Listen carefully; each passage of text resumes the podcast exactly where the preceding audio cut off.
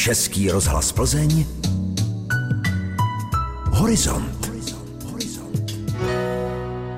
Příjemný podvečer, vážení a milí posluchači, vám přeje Petra Kosová.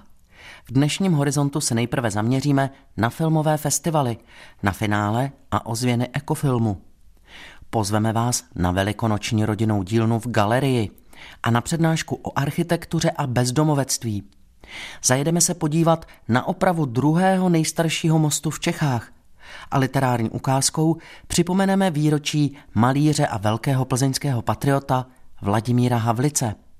A na závěr vám nabídneme poslech četby Osudných Velikonoc Karla Klostermana. Film. Už třetí den patří Plzeň především filmu, a to díky festivalu Finále. Organizátoři zdůrazňují, že přehlídka už není bilanční, a proto také letos dramaturgové filmy do hlavní sekce vybírali. Nakonec bude soutěžit o Zlatého ledňáčka pouze 8 snímků. V dalších sekcích jsou to dokumenty a televizní a internetová tvorba. O některých specialitách festivalu jsem si povídala s festivalovým dramaturgem Petrem Badačem. Festival niekoľko rokov nie je bilančný, práve preto, že ten časový priestor, ktorý máme, nám neposkytuje možnosť uviesť všetky české filmy, ktoré boli uvedené v kinách alebo teda v televízii. Takže nie je to bilančná prehliadka. Myslíme si, že nepodliezame nejakú laťku úrovne a snažíme sa priniesť divákom jednak v súťažnej, ale aj mimo súťažných sekciách filmy, ktoré stoja za zmienku a možno práve pri tom množstve preleteli kinami, že ich diváci možno nestačili ani alebo sa na ne tak dlho snažili vypraviť, že už ich z kin stiahli. A potom zařadili do té soutěže navíc ještě další balík filmů. A to je novinka úplná. Ano, tak Česká republika samozřejmě je velmi aktivní na poli evropských koprodukcí a vlastně nám přišlo, že tyto filmy častokrát nemají v Česku paradoxně priestor na prezentáciu a vlastně inspirovaný právě partnerskými festivalmi, které už akceptují do soutěže i minoritné koprodukcie českých alebo teda ich národných producentů, tak jsme si povedali, prečo nie a prečo to neotvoriť aj týmto projektom. A vlastně tento rok sa do naší soutěže kvalifikovali 2 zahraničné filmy, na ktorých sa podíleli českí producenti. Je to rumunský film Nevadí nám, že sa do dejín zapíšeme jako Barbary, který vyhrál hlavnou cenu na festivale v Karlových Varoch, a druhým filmem je film Útěk, který byl uvedený minulý rok na festivale v Cannes. Tím pádem ještě zvyšujete konkurenci a to poměřování bude ještě drsnější pro ty místní filmy. Tak je to důležité v tom, že naše filmy hodnotí mezinárodná porota, která nemá vazby k českým filmárom, takže skutečně hodnotí kvalitu těch filmů, takže ano, máte pravdu, že to možno bude drsnější. Sám jsem zvedavý na to, ako to dopadne, ale na druhou stranu musíme povedať, že stále sú to české filmy, pretože na oboch spomínaných filmoch sa spodielali českí filmári v roli koproducentov, množstvo štábových profesí, aj ako hereckí predstavitelia. Takže sám som zvedavý, ako toto dopadne. Plzeňské Finále není ojedinělý festival právě v rámci představování té národní kinematografie. Vy jste podobné festivaly našli v Chorvatsku, v Rakousku a sympatické je, že spolupracujete. Jenom tady u nás uvidíme ty chorvatské a rakouské filmy, anebo je ta spolupráce opravdu takhle přeshraniční a trvalá mezi vámi všemi? Ano, snažíme sa to samozrejme posilovať každým rokom, takže vlastne je tam aj nejaká reciprocita, ale samozrejme, keďže každý ten festival má troška iný štatút, takže zladiť to úplne nie je jednoduché, pretože množstvo tých filmov síce má národné premiéry, ale neboli uvedené v zahraničí, preto je pre nich veľmi komplikované poskytnúť nám víťazné filmy, práve preto, že neboli uvedené nikde v zahraničí a vlastne festival Plzeň, keďže je festivalom, ktorý viac reflektuje tú tvorbu uplynulých rokov, ale nie úplne tú novú, tak je to problematické, ale samozrejme teší nás, že je tam záujem, vidíme záujem zo strany divákov, ktorí sú radi, že vlastne to troška také spestrenie popri všetkých českých filmoch priniesť práve tie zahraničné veci, čo nás troška inšpiroval práve zaradením tých minoritných koprodukcií do súťaží. A zároveň taktiež sekcia Nemecké kino, ktorú sme pôvodne mali len ako jednoročnú záležitosť, ale vlastne ten ohlas divákov bol veľký a vidíme, že diváci ocenia, keď môžu vidieť kvalitné filmy nielen teda z českej produkcie, ale produkcie štátov, ktoré sú blízke alebo krajín, ktoré sú blízke českej kultúre a mentalite. Navíc na západe Čech přece jenom sú to veľmi blízci sousedé, takže máme k tomu blízko, a za druhé ty filmy jinak by nebylo a vůbec šance je tady vidět. Přesně tak, vlastně to si myslím, že je přidaná hodnota toho festivalu, nielen teda, že můžete vidět filmy, které asi byste jinak nemali možnost vidět, ale zároveň, že přijdu sem tvorcovia, keďže je to většina českých filmů, tak skutečně můžeme povedať, že více 90% filmů, které uvádzame na festivale, je doprovozena delegací, která přijde a může diskutovat právě s diváky, takže diváci mají jedinečnou možnost povedať svoje dojmy, pocity, případně se spýtat na věci, které ich zaujímají, a tom já vidím přidanou hodnotu nášho festivalu. Finále Plzeň potrvá do úterý 16. února. Projekt se nabízí především v sálech Měšťanské besedy, ale také pod širým nebem v Kopeckého sadech nebo v kreativní zóně Depo 2015. Festival s názvem Ozvěny ekofilmu chystá kulturní centrum Moving Station v Plzni. Původní plzeňská edice bude už po čtvrté. Letos se zabývá tématem vody v krajině. Řekla mi to koordinátorka akce Eva Kraftová. Nabízíme celkem 6 projekcí pro školy a 4 projekce pro veřejnost. Všechny tyto události jsou zdarma, protože tento festival podporuje nadační fond Zelený poklad. To je plzeňský nadační fond. Ano. A jsme moc rádi, že vlastně můžeme zaměřit právě toto téma a nabídnout jej školám a vytvořit takový vzdělávací program. Projekce pro školy probíhají vždy v 9 hodin a v 11. A pokud tam zbyde pár volných míst, tak může i kdokoliv z veřejnosti se přijít podívat. Rezervace na všechny filmové projekce běží na portálu goout.net. A všechny projekce, nejenom ty pro školy, ale i ty pro veřejnost, jsou doplněny besedami s odborníky na dané téma a letos také zařazujeme i zajímavý doprovodný program. Konkrétně se jedná o čítání lidu o vodě. Vlastně se jedná o takovou milou společenskou událost, kdy členové divadla My citují z vybraných textů na zvolené téma a ten večer je vždy doprovázen i nějakou živou hudbou. Bude hrát kapla Cloud9. A ta druhá doprovodná událost bude tematická vycházka. Nese název Voda nejen v plzeňské krajině, od historie po současnost. Ozvěny ekofilmu hostí Moving Station v Plzni v době od 23. do 27. dubna. Podrobný program najdete na webových stránkách této instituce. Výstava. K lidovému umění se jako k inspiraci obraceli výtvarní umělci v různých dobách a politici ho dokázali i zneužít. Tématem lidových motivů a české výtvarné scény se zabývá současná výstava v Masných krámech v Plzni. V expozici jsem si povídala nejprve s ředitelem Západočeské galerie Romanem Musilem. Projekt vznikl v prostředí Ústavu dějin umění Akademie věd. Jeho autory jsou Tomáš Vintr, ředitel ústavu, a Pavla Machalíková. A ten projekt vznikal poměrně dlouhodobě. On je výsledkem grantového úkolu od Grantové agentury České republiky. A pokud je mi známo, tak vznikal asi 5 let.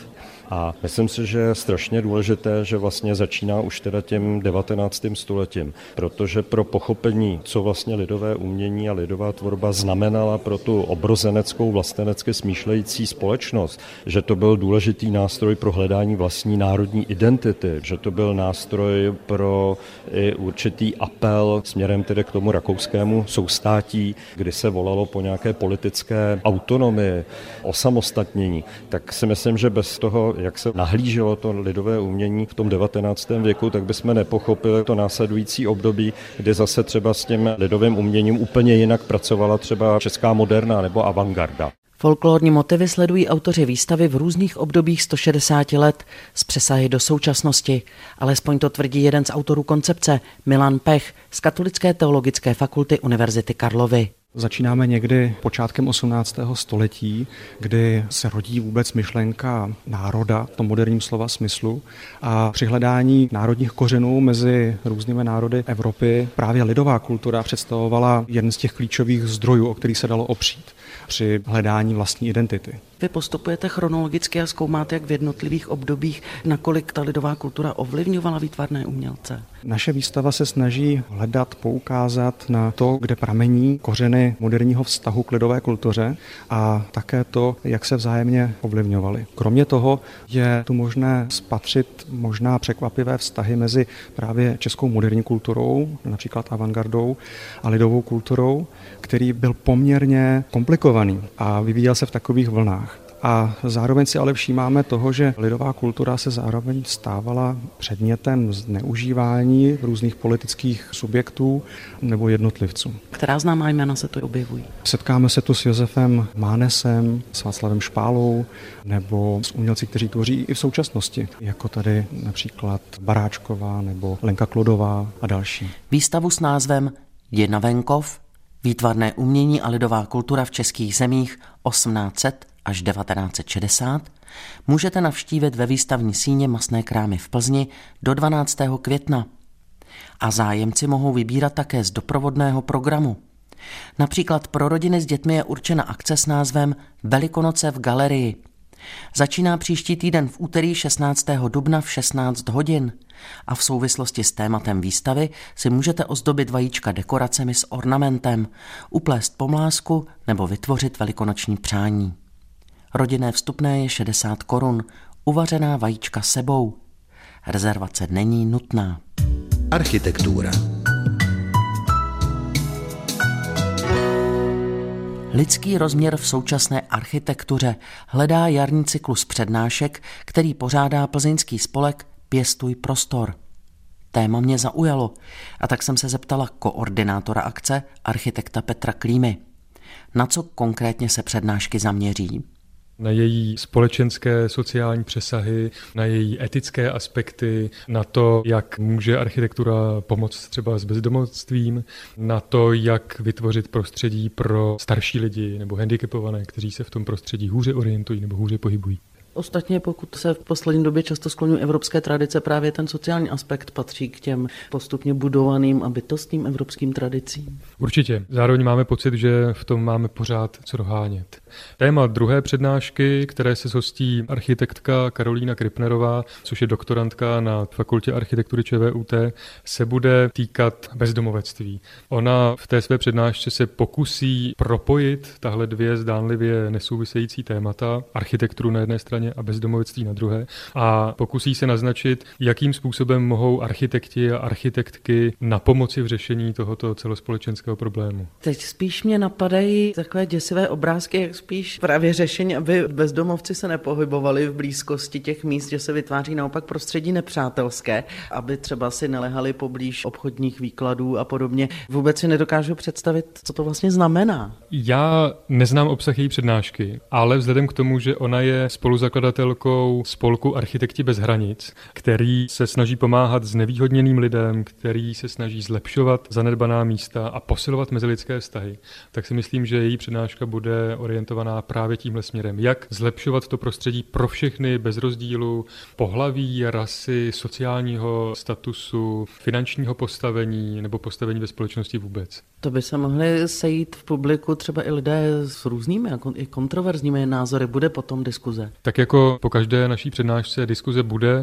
My jsme tentokrát pozvali i zástupce organizací, kteří se zabývají tímhletím tématem profesně, kteří s těmi lidmi tráví hodně času. Věříme, že získáme na tohle téma i cennou zpětnou vazbu právě od nich. No a třeba by byla právě zajímavá i ta zpětná vazba od lidí, kteří v Plzni žijí a třeba tady jsou místa, kde se právě bezdomovci třeba i v centru ve větší míře shromažďují a nějakým způsobem to působí jak na obyvatele města, tak potom na to místo samotné. Určitě, my za takovou reflexi budeme jenom rádi. Přednášku Karolíny Křipnerové s názvem Má architekt co říci k bezdomovectví můžete navštívit příští týden ve středu 17. dubna v 18 hodin v kavárně Družba v Sedláčkově ulici v Plzni. Historie a památky. Místo jednoho hned 3 roky bude trvat rekonstrukce historického mostu v Rabštejně nad Střelou na severním Plzeňsku. Druhý nejstarší kamenný most v České republice poškodila hlavně těžká kamionová doprava. Opravy začaly na jaře v roce 2017 a ten samý rok měly i skončit. Jenže se ukázalo, že rekonstrukci potřebuje i ledolam na středním pilíři a spodní stavba mostu. S tím se původně nepočítalo. V Rabštejně točila Jedna Venkov.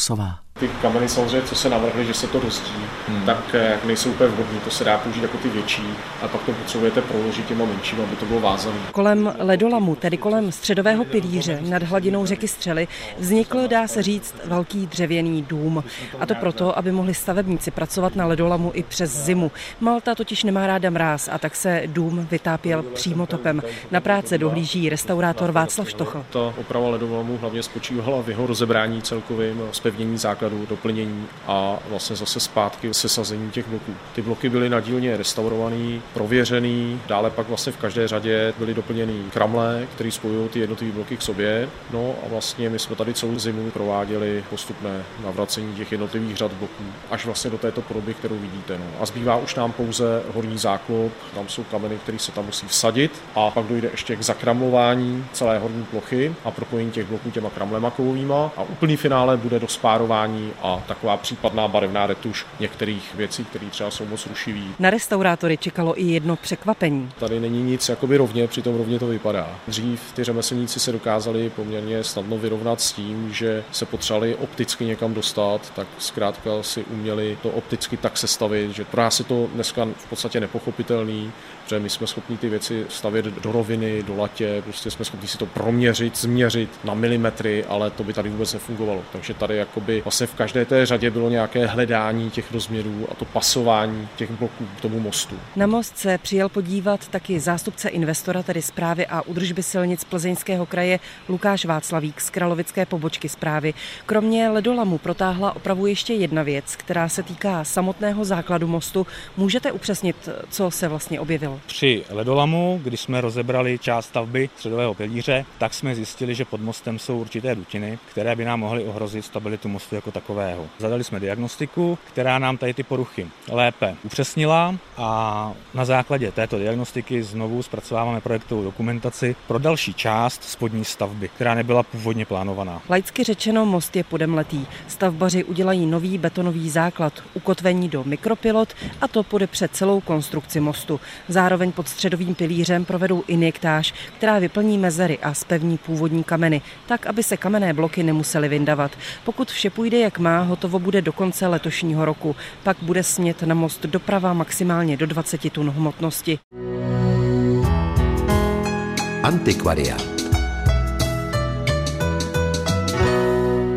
Nedožité 75. akademického malíře Vladimíra Havlice jsme si připomněli 3. dubna. Z jeho knížky Kalendář plzeňský aneb kratochvilné čtení na každý měsíc jsme pro dnešek vybrali ukázku do naší rubriky Antikvariát. Vladimír Havlic byl nejen všestranný výtvarný umělec, ale také výrazný plzeňský patriot a znalec místní historie. Má zásluhu na obnově pomníku národního osvobození na Masarykově náměstí v Plzni. Byl spoluzakladatelem Spolku za starou Plzeň a znovu, byť jen na čas, vzkřísil k životu lápků vlastivědný časopis Plzeňsko. Ukázku z Havlicova kalendáře plzeňského, která předznamenává blížící se velikonoční svátky, vám bude číst Tomáš Šolc.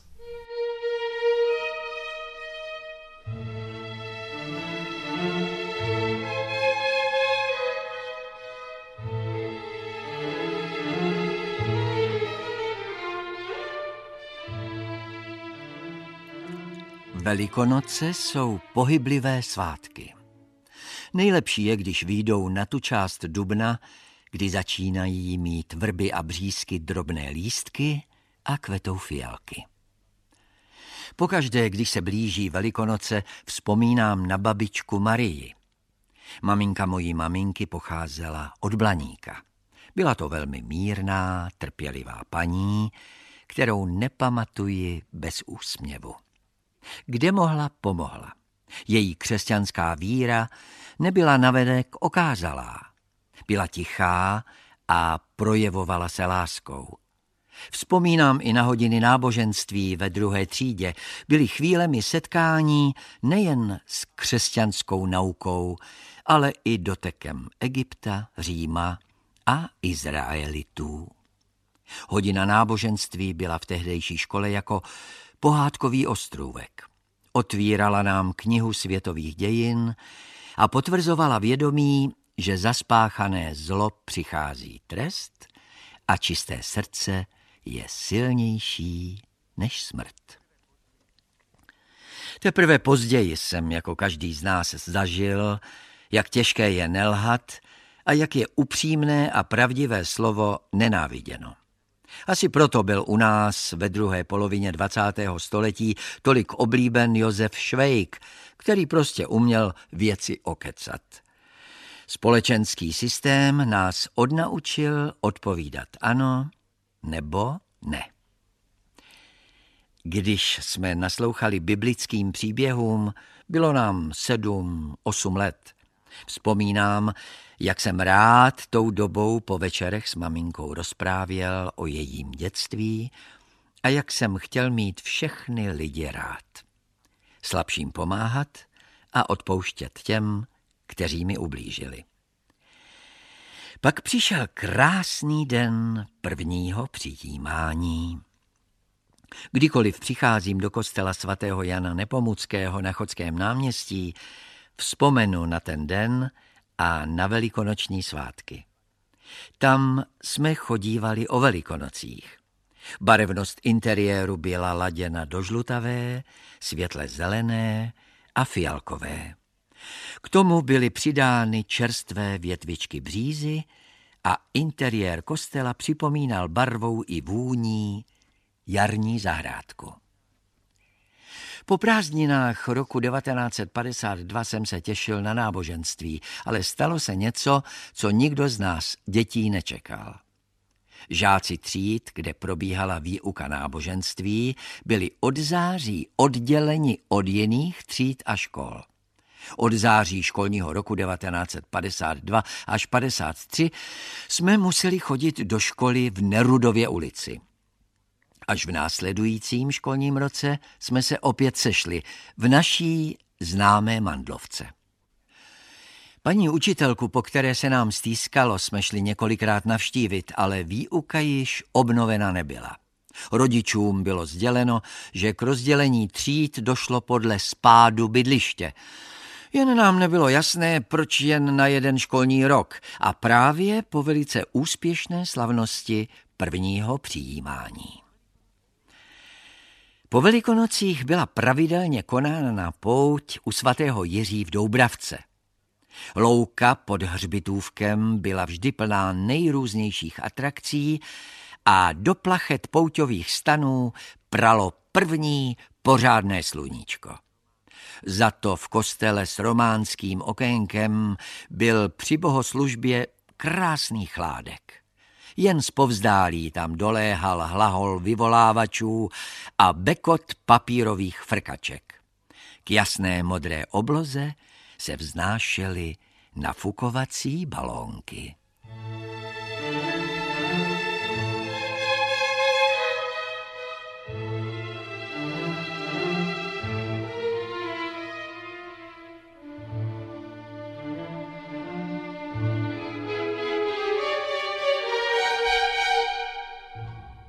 Dnešní rubrika Antikvariát patřila vzpomínkám Vladimíra Havlice z knížky Kalendář plzeňský aneb kratochvilné čtení na každý měsíc.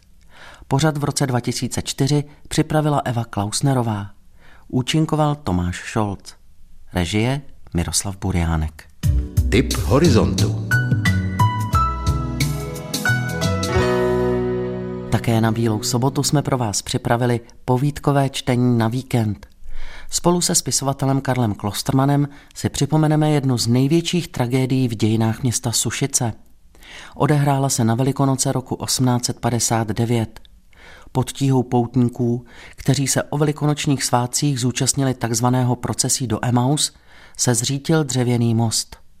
V jeho troskách a v rozvodněné řece zahynulo několik desítek lidí.